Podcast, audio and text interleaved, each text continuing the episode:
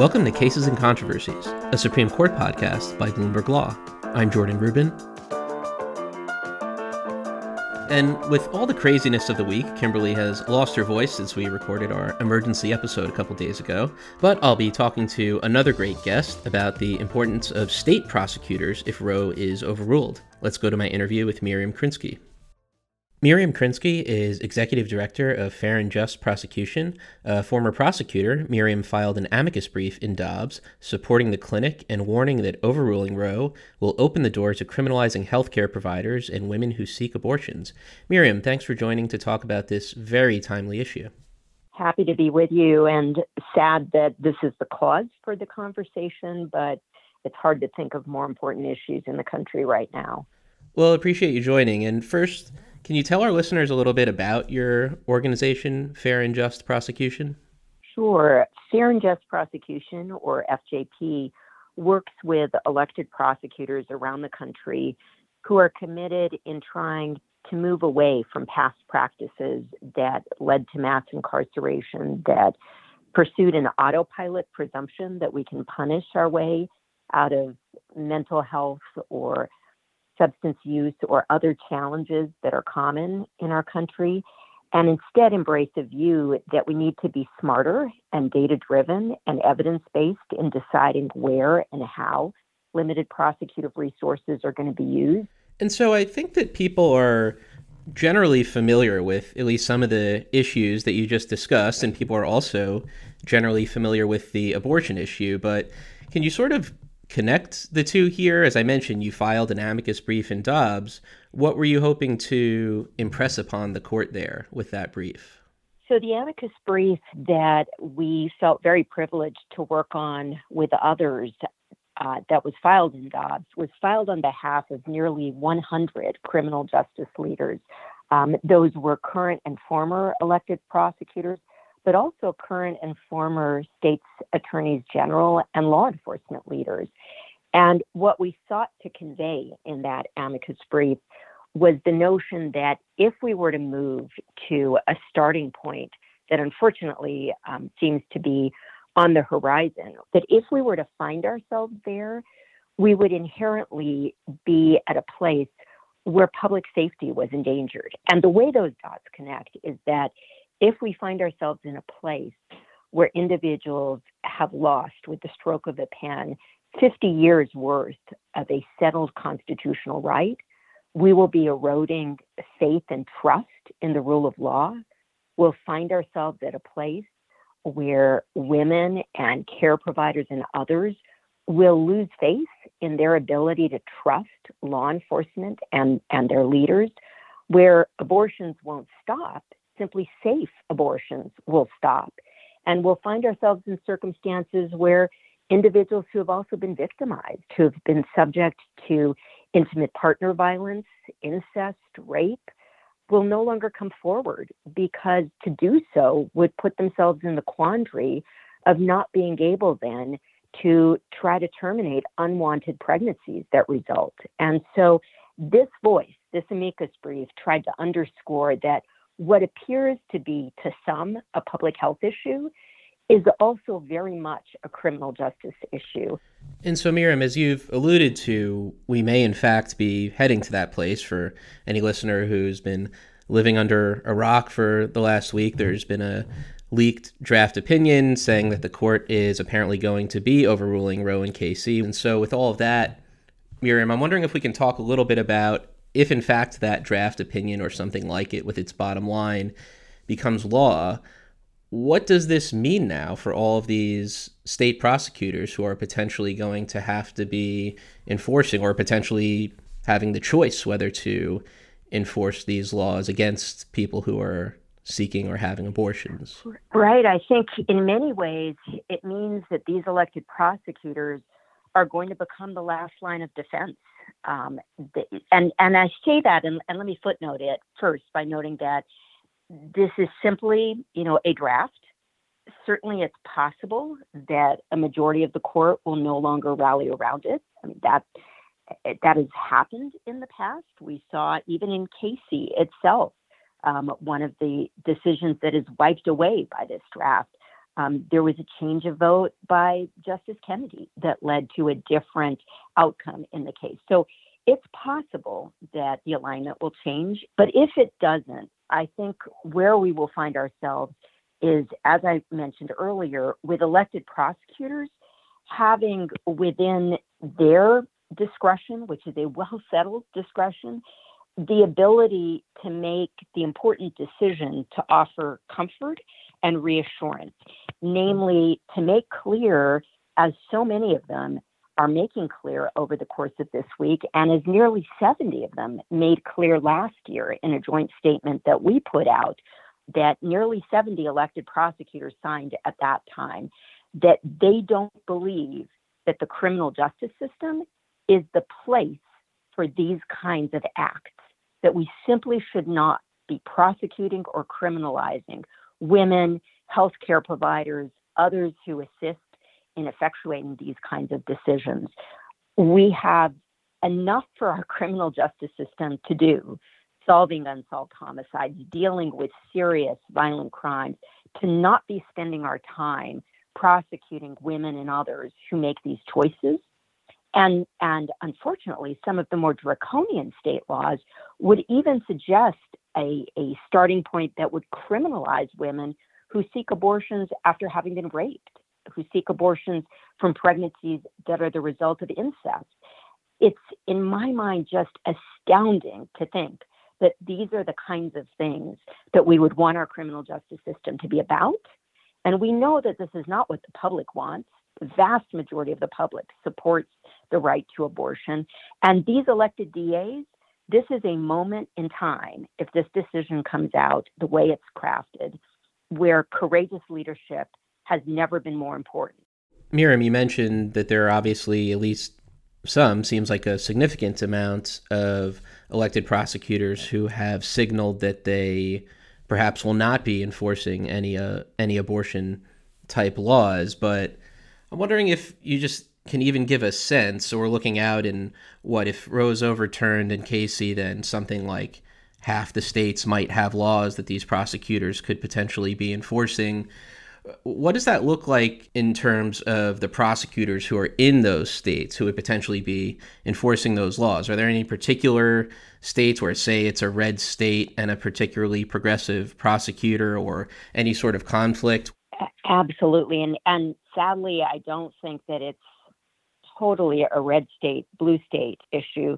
I don't think that's something that should be limited to the perspective of prosecutors of a single party. And in fact, the statement we put out last year, the amicus brief that we filed in the Dobbs case itself, those were bipartisan. And, and I would hope that this is an issue around which we can see a convergence and a coming together of prosecutors. And certainly the notion of limited criminal justice resources being used for these kinds of investigations and arrests and prosecutions. This should horrify any prosecutor or law enforcement leader that this is what we want to be spending our time on. But but let's look at some of the states. Um, we know that we have a collection of elected prosecutors in Texas who have come together in the wake of both prior efforts in Texas as well as more recent efforts through the Texas bill that you know essentially invited members of the community to be enforcers against each other in the context of abortions. We have DAs in Texas who have said that that is not what they intend to do. We have elected prosec- an, an elected prosecutor in Arizona, um, a state where the governor signed into law recently a 15 week abortion ban that would make no exceptions for rape or incest. We have an elected prosecutor making clear that that is not how she intends to spend her time as a prosecutor using her limited prosecutorial resources and discretion. We have prosecutors in the state of Michigan who have come together and have sued together to challenge efforts in Michigan to try to resurrect a law in that state that again would bring about some deeply concerning um, uh, enforcement of abortion bans. We have prosecutors who have come together in Missouri, where again there's a law in place that has no exception for rape or incest and that would outlaw abortions before women even know that they're pregnant. Um, and, and put doctors in the position of facing up to 15 years in jail. We have prosecutors in that state who have come together and said that that is not something that they intend to prosecute. And so, while these kinds of laws will undoubtedly be litigated in state courts, while some state Supreme Courts might find that their constitutional provisions are more protective, it's equally important for elected prosecutors to make clear across the country that this is not the direction that they intend to go with the limited resources they have. One other thing that I'm wondering, Miriam, sort of within that, I don't know if this gets too into the weeds, because when we're talking about elected prosecutors, we're talking about generally at the local and county level, right? Not necessarily at the state attorney general level. Like, take Texas, for example, which its attorney general's office might have a different view from some of the county prosecutor's office. I'm thinking about the state where I'm now in Virginia, where some counties might have a different view from the governor's office potentially. I'm wondering if that potentially becomes the next frontier of the showdown of the statewide offices potentially trying to reach down and take over cases that county officials in their discretion might not choose to take. Is that something that's on your radar? it, it is. Um, it, but let me say two things about that. First of all, I think that there are good arguments to be made that these decisions are the essence of prosecutorial discretion and they are uniquely vested in local prosecutors to make. Local prosecutors are elected to do that job. Many of the leaders that we work with were very clear over the course of their election the vision for the criminal justice system that they embrace. And voters put them in office understanding who they are and what they stand for. And I think that were attorneys general to step in and try to erode that local autonomy, I think there are arguments to be made that that is that's overstepping their bounds. Certainly, were the executive, the governor, to step in, I think there are separation of powers concerns that you know that could be advanced. And I think that local voters and local communities would have every right to be outraged that the local leader that they put in place to bring their moral compass into that job is being undermined. And, and again, I would stress this is a decision that should worry us not simply um, as it relates to the right to make personal decisions around abortion, but also the reasoning of this decision has some deeply frightening language about other constitutional rights that now start to sit on more shaky ground if one takes at face value some of the language in that decision. Right. I was thinking, for example, in one of those potential precedents being at issue, if Roe goes down, is the Lawrence case, Lawrence against Texas, right? That was criminalizing sodomy. And that was, again, something that took away a right, but not just took it away, but subjected it to criminal prosecution. So that sounds like yet another front in which the prosecutors could become even more important again if this goes even further down that road. Absolutely. I mean, we, we have a whole category of what are called so called unenumerated rights that have been over the years deemed to be rooted in our 14th Amendment. And when one looks at some of the language of this decision that asks, are these things to be recognized, things that we can identify as having been rooted in history? If that's our starting point, if we're limited to that frozen moment in time when that amendment came about, then think of all of the things that start to become less less stable in this world that all of us value in our country the right to contraception, the right for people who love each other, whether they're of the same sex or of different races, to marry. I mean, remember, there was a moment in time in our Constitution, a moment of time rather in state laws, where biracial marriage was illegal. The right for same sex parents to foster children who need and want a home, a loving home. The right not to be sterilized unless you give consent to that. The right to be able to have sexual intimacy in the way that you choose. All of those are the kinds of things that start to become less stable, less of a given.